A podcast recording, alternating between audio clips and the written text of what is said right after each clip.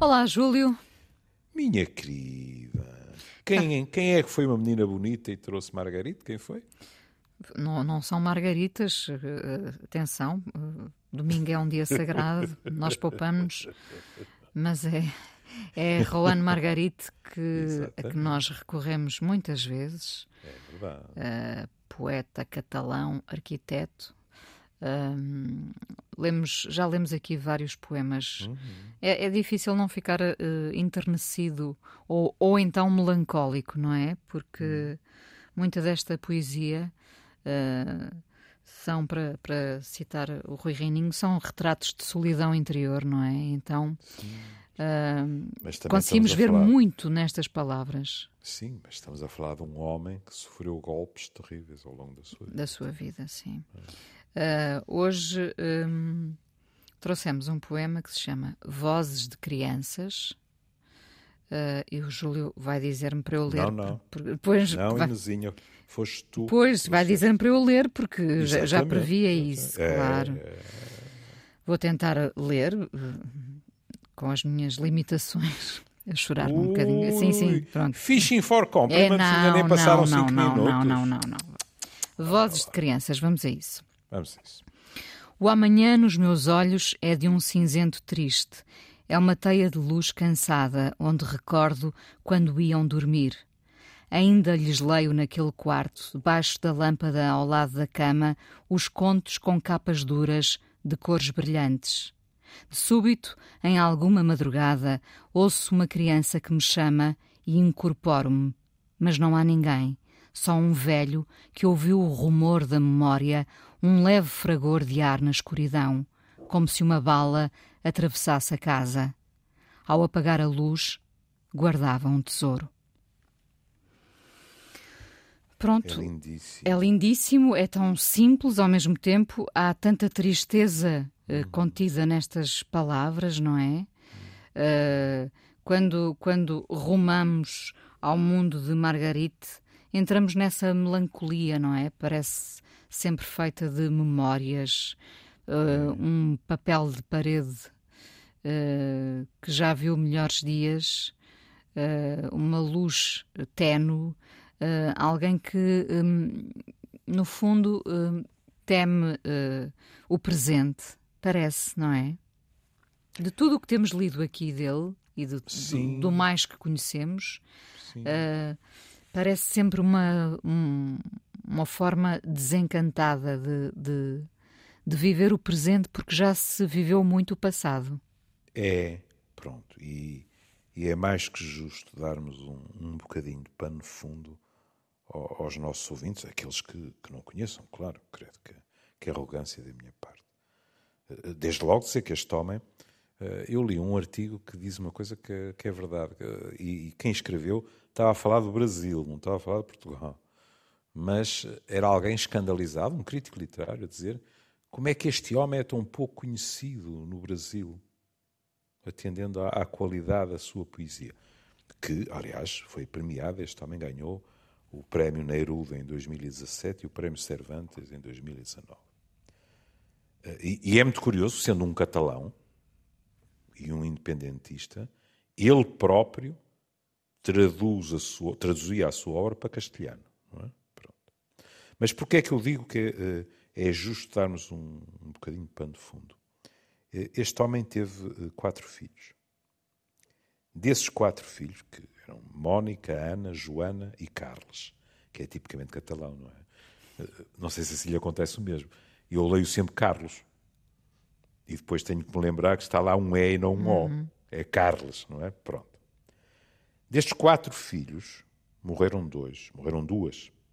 Ana em 67, pouco depois de nascer, e Joana, aos 30, em 2001, de cancro.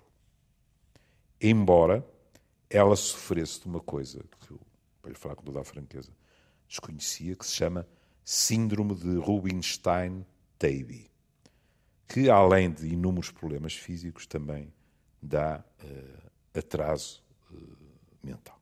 Pronto. Esta rapariga viveu até aos 30. E há um livro dele, que é mesmo um livro que se chama Joana. E para perceberem o que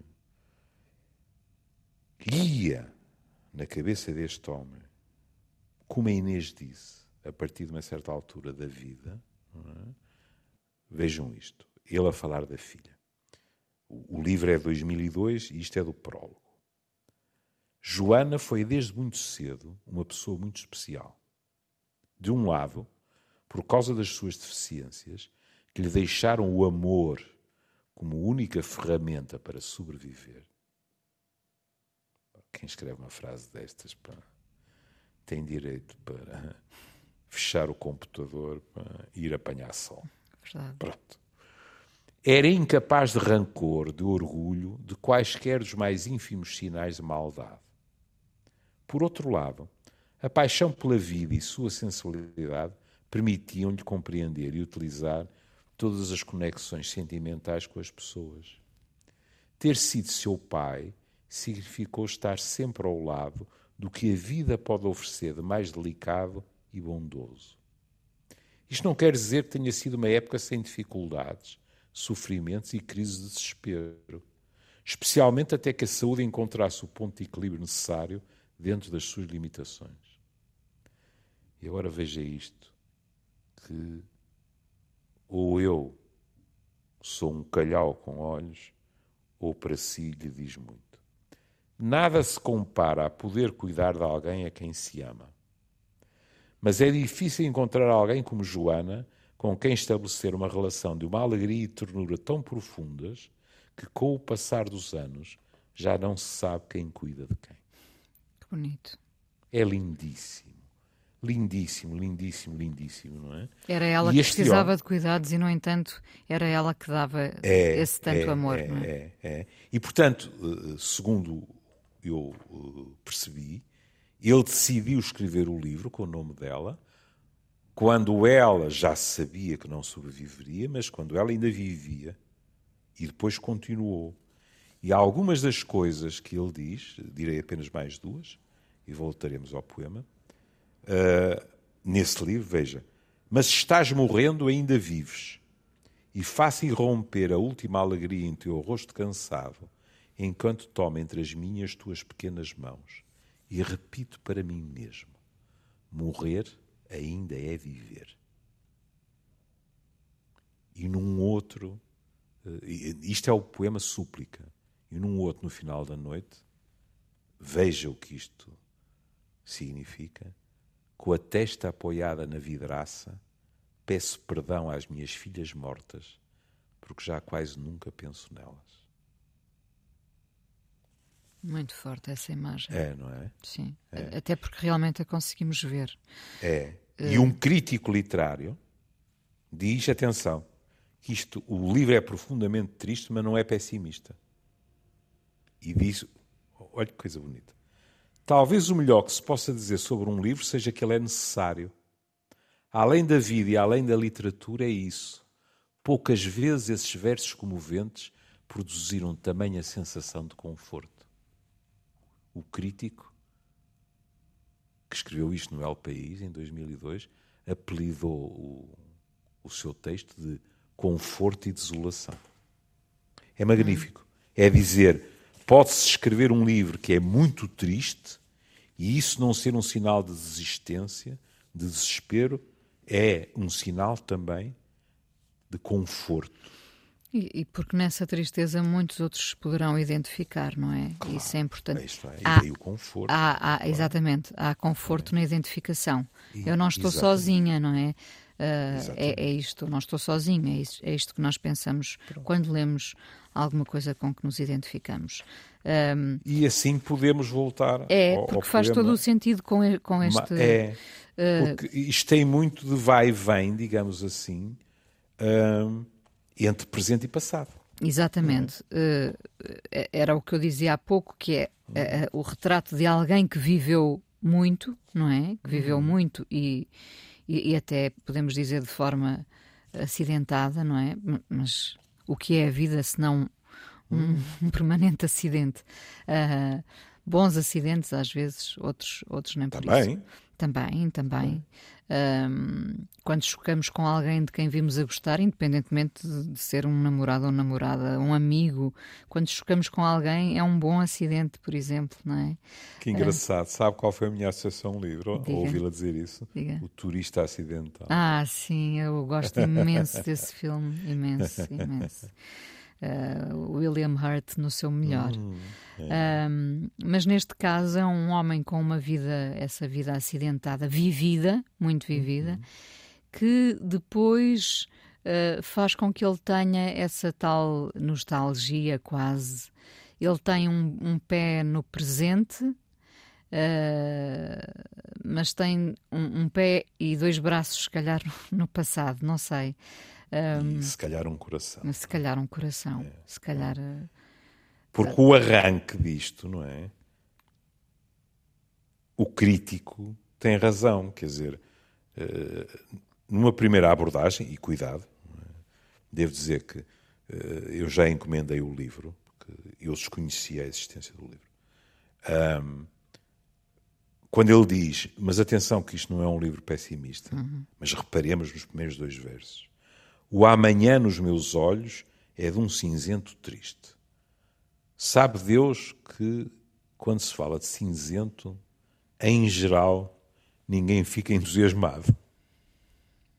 Se ele dissesse futuro cinzento, já todos nós, mas ele não. Ele junta-lhe triste. É porque o cinzento é, é real ausência de cor. É. é muito mais fácil falar do preto e do branco uh, do que da indefinição do cinzento, não é? Uhum. É uma teia de luz cansada. Caramba. Isto não é propriamente de molde a nós pensarmos vem aqui um hino à vida ou à alegria. Não é? Bom. Mas depois ele explica. Ele podia ter posto porque não, mas ele diz onde. Onde, sim. Ele fala do amanhã e já está a prever que recordações vai ter amanhã. Vai ter as mesmas que tem hoje. Onde recordo quando iam dormir. E cá está o pano de fundo, não é? Os filhos. Pensa. Os filhos. E, sobretudo, as duas que uhum, morreram. É? Sim, pronto. Mas pronto, os filhos em geral, não é? Uma pessoa não pode ser prejudicada porque sobreviveu, não é? Quando iam dormir, ainda lhes leio naquele quarto, debaixo da lâmpada ao lado da cama, os contos com capas duras de cores brilhantes.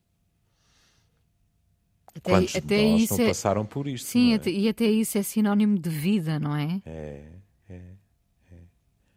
Os contos com capas duras e é bom não esquecermos que esses livros, os livros infantis, a miúdo eram livros com, com capas duras, não é?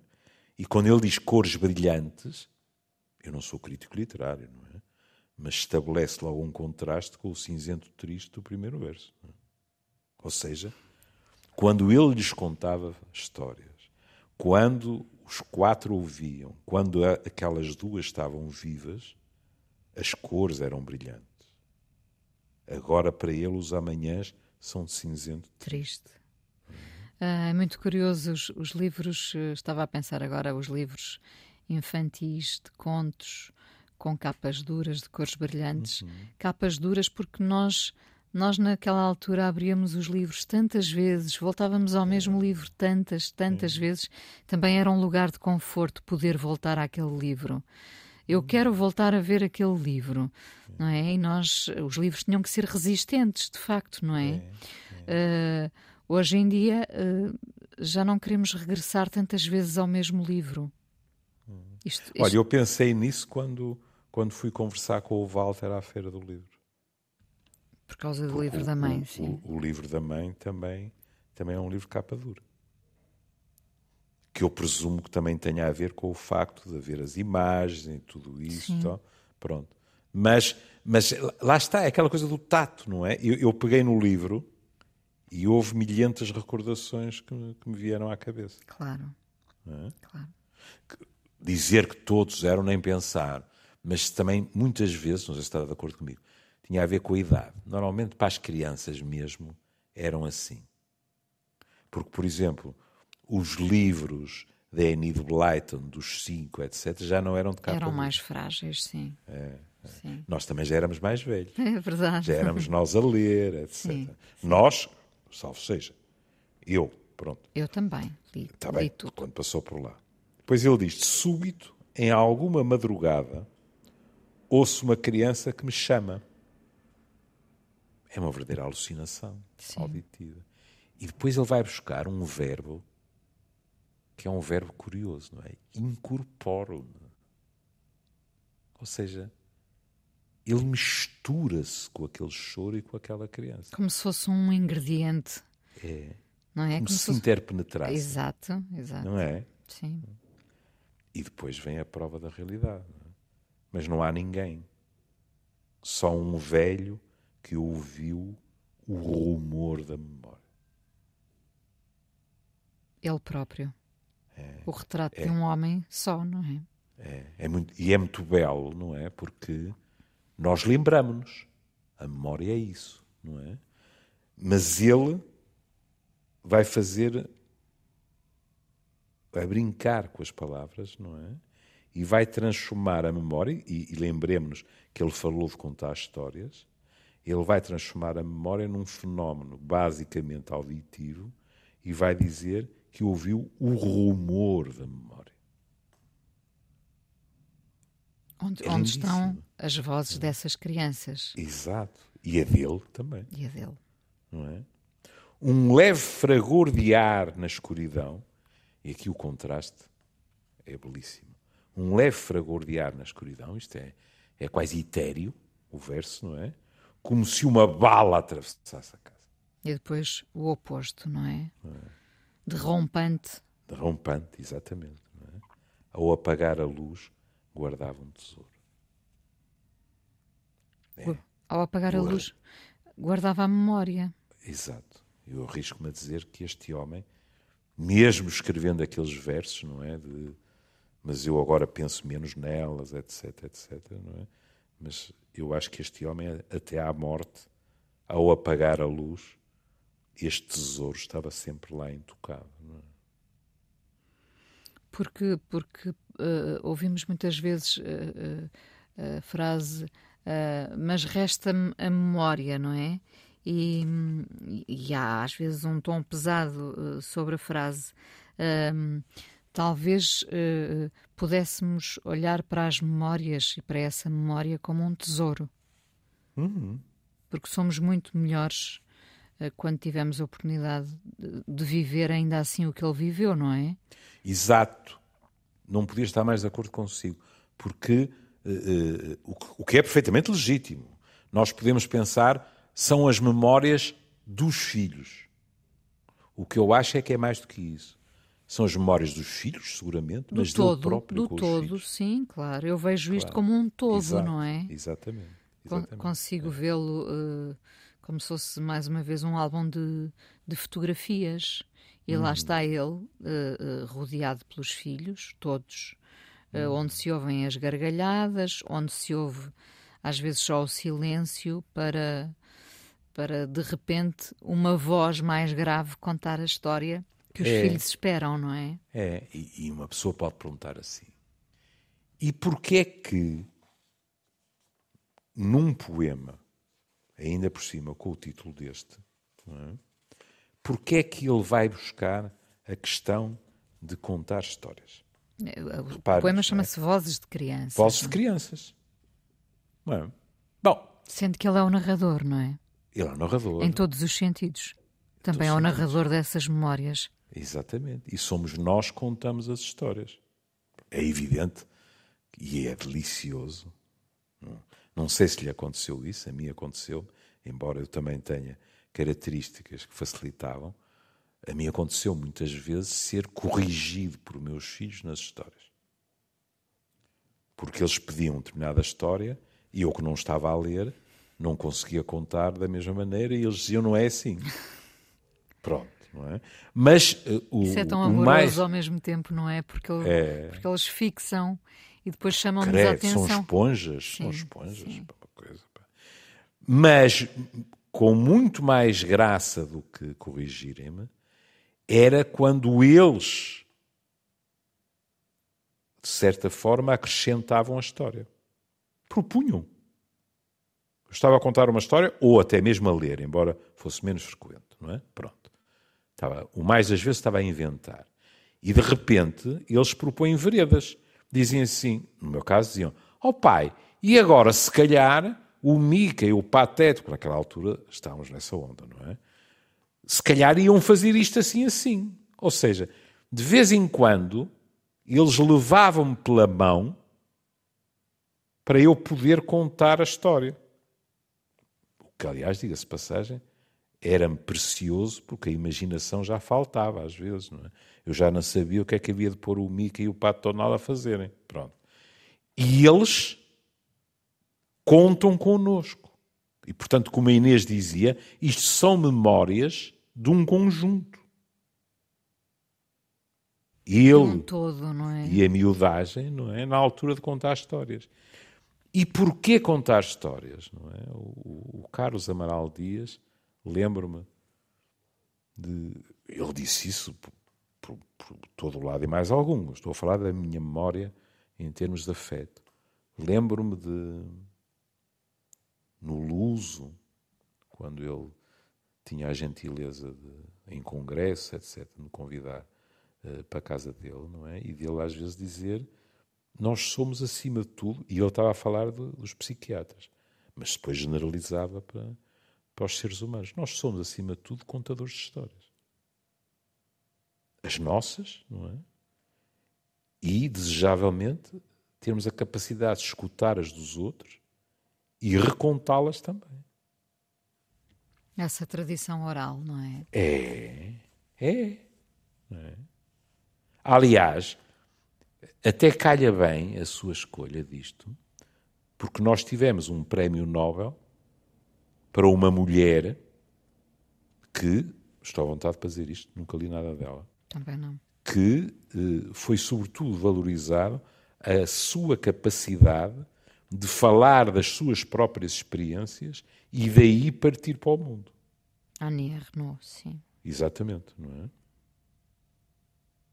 Se eu bem me lembro do que li, por exemplo, esta mulher escreveu que tinha feito um aborto 10 anos antes de ele se ter tornado legal. Quer dizer, esta mulher despiu-se mesmo. Mas não se despiu por tudo aquilo que eu li, porque tive curiosidade, eu nem conhecia o nome. Para que é que estou aqui eh, a tentar enganar Eu vou pessoas. dizer que conhecia via Pedro Mexia, porque já tinha Pronto. sido. Sim, mas, mas você tem uma enciclopédia como amigo, não é? Quer dizer, assim também é mais fácil. Você podia-me alugar de vez em quando e eu sabia mais nomes. é um homem me sabe, por quem eu tenho uma admiração muito grande. Ora bem, mas isto podia ser mero exibicionismo, não é? Há, há pessoas que escrevem sobre si mesmas e quando você espreme aquilo, aquilo não tem nenhum valor a não ser o quê? Aparecer. E é muito fugaz, normalmente. E não é nada raro, diga-se passagem, que determinados autores tenham um enorme sucesso com esse tipo de literatura nos seus livros iniciais e que depois você ouça as pessoas a dizerem ah, mas aquilo é sempre o mesmo livro. Aparentemente esta mulher não. Esta mulher, a partir das suas experiências, foi acompanhando a sociedade, foi acompanhando o latejar da vida à sua volta, não é? E, portanto, sobreviveu, no fundo, a sua obra. É, mas, uh, ao mesmo tempo, uh, as pessoas que, que, podem escrever esse diário em permanência, não é? Uhum. Uh, podem, poderão contar tantas coisas porque a vida é tão rica, não é? Se estivermos atentos, pode ser recheada de tantas coisas tão diversas. E, portanto, percebo, percebo quando alguns uh, dizem, mas é sempre o mesmo livro, não é? Porque é sempre a mesma pessoa a contar as suas histórias. No entanto, se conseguirmos criar um diário permanente. Ah, pois é. Pois. Se conseguirmos. E a Inês disse uma coisa ou antes fez uma coisa, empregou o plural, disse, a contar as suas histórias. Eu estava a referir-me a pessoas que têm todo o direito de o fazer, mas em que há um, um caiar da parede da casa é? ou da obra, mas no fundo é sempre a mesma história. É? A Inês o que está a dizer é totalmente diverso. E uh, uh, nesta altura uh, é muito engraçado, porque sabe como eu sempre recusei que dissessem que eu era um escritor, e eu disse sempre sou um escrevinhador. E confirmei isso porque, idade oblige, nos últimos tempos eu tenho feito, porque ainda não acabei, fisioterapia. Porque um dos meus ombros resolveu ganir. É? E ao uh, uh, ir para as sessões de fisioterapia, que, como compreenderá, não são privadas, não é? estamos lá uma data de pessoas a fazer esquemas diferentes de fisioterapia, em termos daquilo que a Inês e eu valorizamos tanto, que é o cuidar, devo-lhe dizer que o meu olhar profissional eh, ficou extremamente agradado com o que viu. Pronto. Mais uma vez, eu peço às pessoas que acreditem que eu não tenho avanças, não é? Mas, por outro lado, também não, não sei o que é que me parece não dizer. Onde tenho sido tão bem tratado, tem sido no Instituto CUF. E ouvir uh, muito, também, também há homens, não é? mas há, há mais uh, mulheres e até raparigas ainda jovens que adejam por entre nós, porque os exercícios são diferentes, as coisas são diferentes. O relativizar o sofrimento é muito importante. É? Eu, eu, estou para lá com os meus movimentos, não é? E há uma parte de mim com a tendência a dizer, pois, estou velhinho, e entrar em autopiedade, não é? E de repente levanto o olhar e vejo um homem que está a reaprender a andar. Claro, Provavelmente por um AVC ou qualquer coisa, não é? E fica envergonhado. Não há idade para essa aprendizagem. Pois é, pois é. E eu penso assim, aliás, lembre-se que Lobo Antunes, uh, uh, quando esteve em tratamentos, os textos dele foram textos de um homem que ficou muito tocado por aquilo que viu, e pelo que sentiu, etc. Não é? Mas eu estava a olhar para tudo aquilo, para ir ao encontro do que disse, os diários das pessoas. E lembro-me pensar assim: um escritor saía daqui e a primeira coisa que ia fazer era, à moda antiga, pegar no caderninho de notas ou então ir ao computador. Porque numa hora e um quarto de tratamento, uma pessoa ouve tanto e vê tanto daquilo que é a vida real, daquilo que é a vida das pessoas, do que as pessoas vão confidenciando a quem está com elas, etc., que é evidente, que é irresistível para um escritor. Essa dimensão humana precisa de é. ser vivida, não é? é? Porque às vezes é claro que, que, que se pode estar a escrever eh, da nossa sala um, e ter uma visão ampla sobre, sobre os outros. Mas às vezes, Sim. mas às vezes, às vezes, uh, quando, quando as coisas resultam efetivamente é quando estamos a vivê-las, a vê-las, a observá-las, quando temos uh, uma pessoa ao, ao, nosso lado, olhe, por exemplo, que está a reaprender a andar, tem uhum. 30 anos, qual é a história dele? Porquê é que precisou de uh, voltar a aprender? As perguntas surgem quando nós estamos perto, de, muitas vezes, dos cenários, não é? Uhum. É evidente que também podem surgir da sala da sala afastada de tudo isto, mas... Oh, querida, eh, uma coisa não invalida a outra, Sim, não é? Sim, é verdade. Uh, teve essa experiência, tomou nota. Quem tem cabeça para isso, tomou nota só na cabeça. Quem não tem, teve que escrever num papel. E depois, depois tem a ver com cada escritor, como é que funciona, não é? Falei de Lobo Antunes, se eu bem me lembro, uh, um dos livros dele, já não lembro qual, ele disse que, que o escreveu em Berlim, fechado num quarto com com um sol radioso cá fora. Outro que, tanto quanto sei, se fecha também num quarto é o Paul Auster. Pronto, isso tem que ver com o processo de criação. É? Ainda me lembro de, de quando o, o Lobo Antunes, não é? Descrevia que se fechava lá no quartinho e tal e tal, e depois arranjava maneira, porque se lhe acabavam os cigarros, etc., de vir cá abaixo ao café para saber como é que estava o Benfica. Não é? Mas pronto. mas isolava-se. Quer dizer, ele, ele, ele, vivia em Lisboa, mas tinha. E não é nada raro, não é? É, é muito curioso, que é, é uma outra forma de ir para o trabalho, não é? É alguém que sai de casa, viva sozinho ou com a família, vai se meter num determinado sítio, que é o sítio onde escreve, é? e depois sai de lá para se vir embora.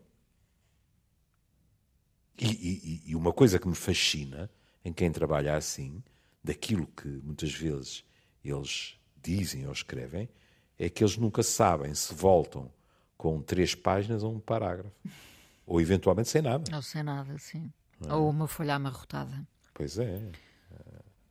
Pensando ainda, tendo essa visão romântica de que era no papel que se escrevia, não é? Sim, pronto, está bem. Tem toda a razão. Repare, nesta, neste caso de Juan Margarite, uh, o, o, que ele está a fazer é um, também é um diário é. Uh, permanente, não é? Porque é, é, é um diário uh, é um diário do presente a, a contar o passado. Uhum. Sim, mas não lhe escondo que fiquei com, com uma vontade enorme de ler o livro Joana, Joana, de princípio sim, ao fim, sim, não é? Sim, Porque aí ele, ele estava a escrever mesmo sobre, uh, no, em cima do acontecimento, não é? O que deve ter sido profundamente doloroso. Sim, e, e o Júlio, quando, quando falava uh, da vida da filha, é muito, é muito curioso, porque nós, estando fora, e por outros casos que conheço, nós pensamos sempre como é que, como é que se pode viver assim, uhum, não é? O sim. quão doloroso é viver assim. Sim. E de facto, há um momento em que, por mais grave e estranho seja o caso, ele. Uh, vou utilizar o verbo que ele utilizou, incorpora-se é. no cotidiano e na rotina destas pessoas. Uhum. E nós de fora perguntamos, mas uh, não sofrem, não choram? Uh, claro que sim tudo isso. Mas não mas... se resume a isso. Exatamente, mas e, e, uh, houve uma pessoa que já me respondeu sim, mas também rimos, também discutimos, hum. também, no fundo, uh, a passar uma, uma ideia de, de nós também temos um, um, dia normal. E por isso ele diz, no fim daquele, daquele certo, não é? Ele diz, sem saber quem cuida de quem, não é? Ele está a dizer, ela cuidava de mim também. Porque repare, depois, uh, uh, quer dizer, ela, ela passa a ser um motivo de, de luta pela sobrevivência dele próprio, não é? Uhum. Dele próprio para poder cuidar dela. E ela Sim. viva para o manter a ele. Uhum. Que acontece muito nestes casos. Pronto, é? e isto, atenção, isto não é uma crítica a pessoas que, até inconscientemente, têm opções diversas os meus colegas que lidam de perto com, com patologias eh, muito graves eh, não deixaram de usar uma terminologia em que por vezes dizem ele ou ela desistiu e a pessoa acaba por morrer em breve. Hum? É válido, claro. É válido. Sim. Era o que faltava nós dizermos: não, não, se ela gosta dos outros, se é um homem a sério ou uma mulher a séria, etc., ela vai encontrar motivos de alegria mesmo no meio daquilo que é um processo eh, terrivelmente doloroso, etc, etc, etc. Tenho muita pena. Nós não temos o direito de impor isso, seja quem for. Desde logo, na minha opinião, por pudor, que é nós não sabemos como reagiríamos na mesma situação. Até porque o amanhã de alguns será certamente já uma teia de luz cansada. Pronto. Não é? Para pegar numa frase deste, deste poema. Sim. Exatamente. Já há muito cansaço ali, não é? Claro. Claro. Há tanto cansaço que traz pela mão digamos assim, cansaço durante o período e cansaço por este martelar sistemático da memória, não é? Que arrasta como uma dama do honor a culpa. Porque vamos, vamos lá ser uh, realistas, se pode ser neste, nesta coisa. É natural que, à medida que os anos passem, ele vá pensando menos nelas. O, cuidado, aqui estamos a falar de quantidade, não de qualidade. É?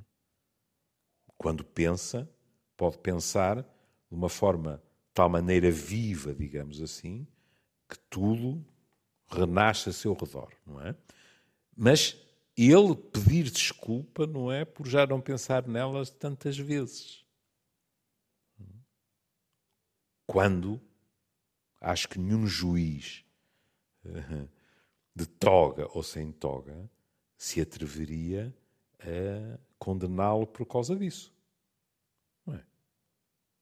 No entanto, no entanto, uma coisa é não pensar nelas tantas vezes, outra coisa é esquecê-las. Uma coisa tem a ver com a outra. Mas depois o escritor tem esse apelo, não é? O apelo da memória que o faz hum. sempre ir ao encontro dessa vivência. Hum. O, pode ser maior o apelo no, no, num homem que é escritor. Não concorda? Pode, quer dizer, eu quase, quase que me atrevia a dizer de certeza que é.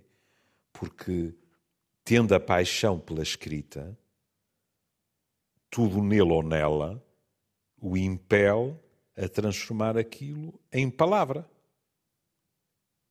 Não só em palavra em que ele se revê, em que ele busca, e não deve ser nada fácil, pelas, ainda por cima em poesia, pelas palavras, conseguir aproximar-se de uma forma minimamente satisfatória do que lhe vai dentro, mas não só isso, de palavras que depois vão ser lidas por outros.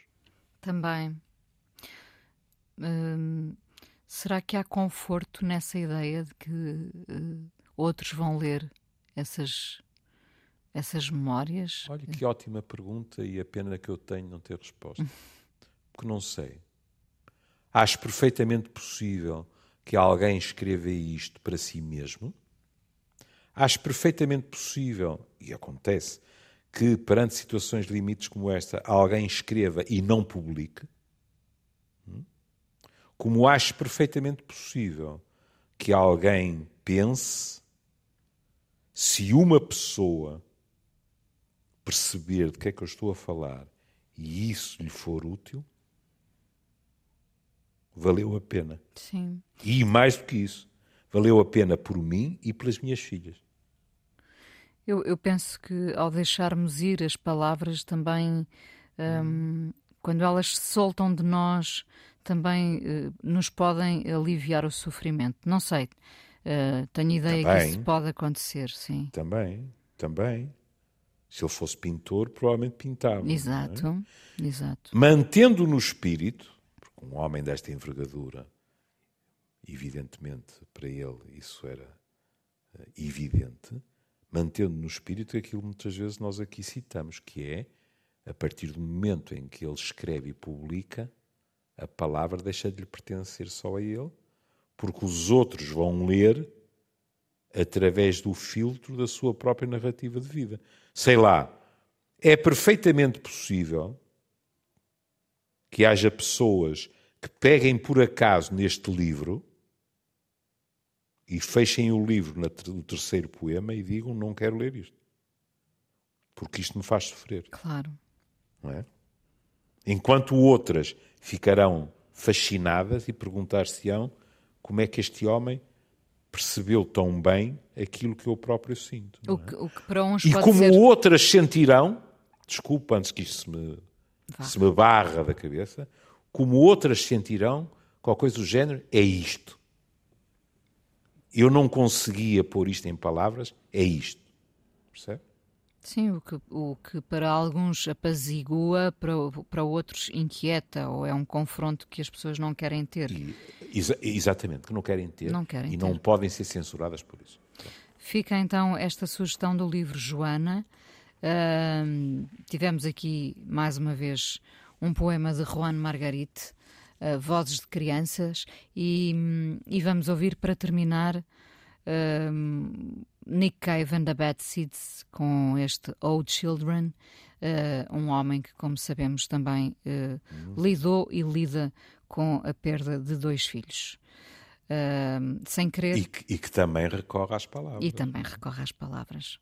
E, e, e ao palco como vou dizer, vou dizer uma coisa que pode ter uma interpretação errada, mas que digo, e acho que a Inês entende, felizmente para nós. Sim, felizmente. Como é óbvio, se eu pudesse, ele nunca teria passado determinadas coisas. Tendo passado, fico-lhe muito grato por as ter passado para palavras. São-nos úteis. Júlio, um beijinho, um beijinho, e até amanhã. Cá até estaremos. amanhã.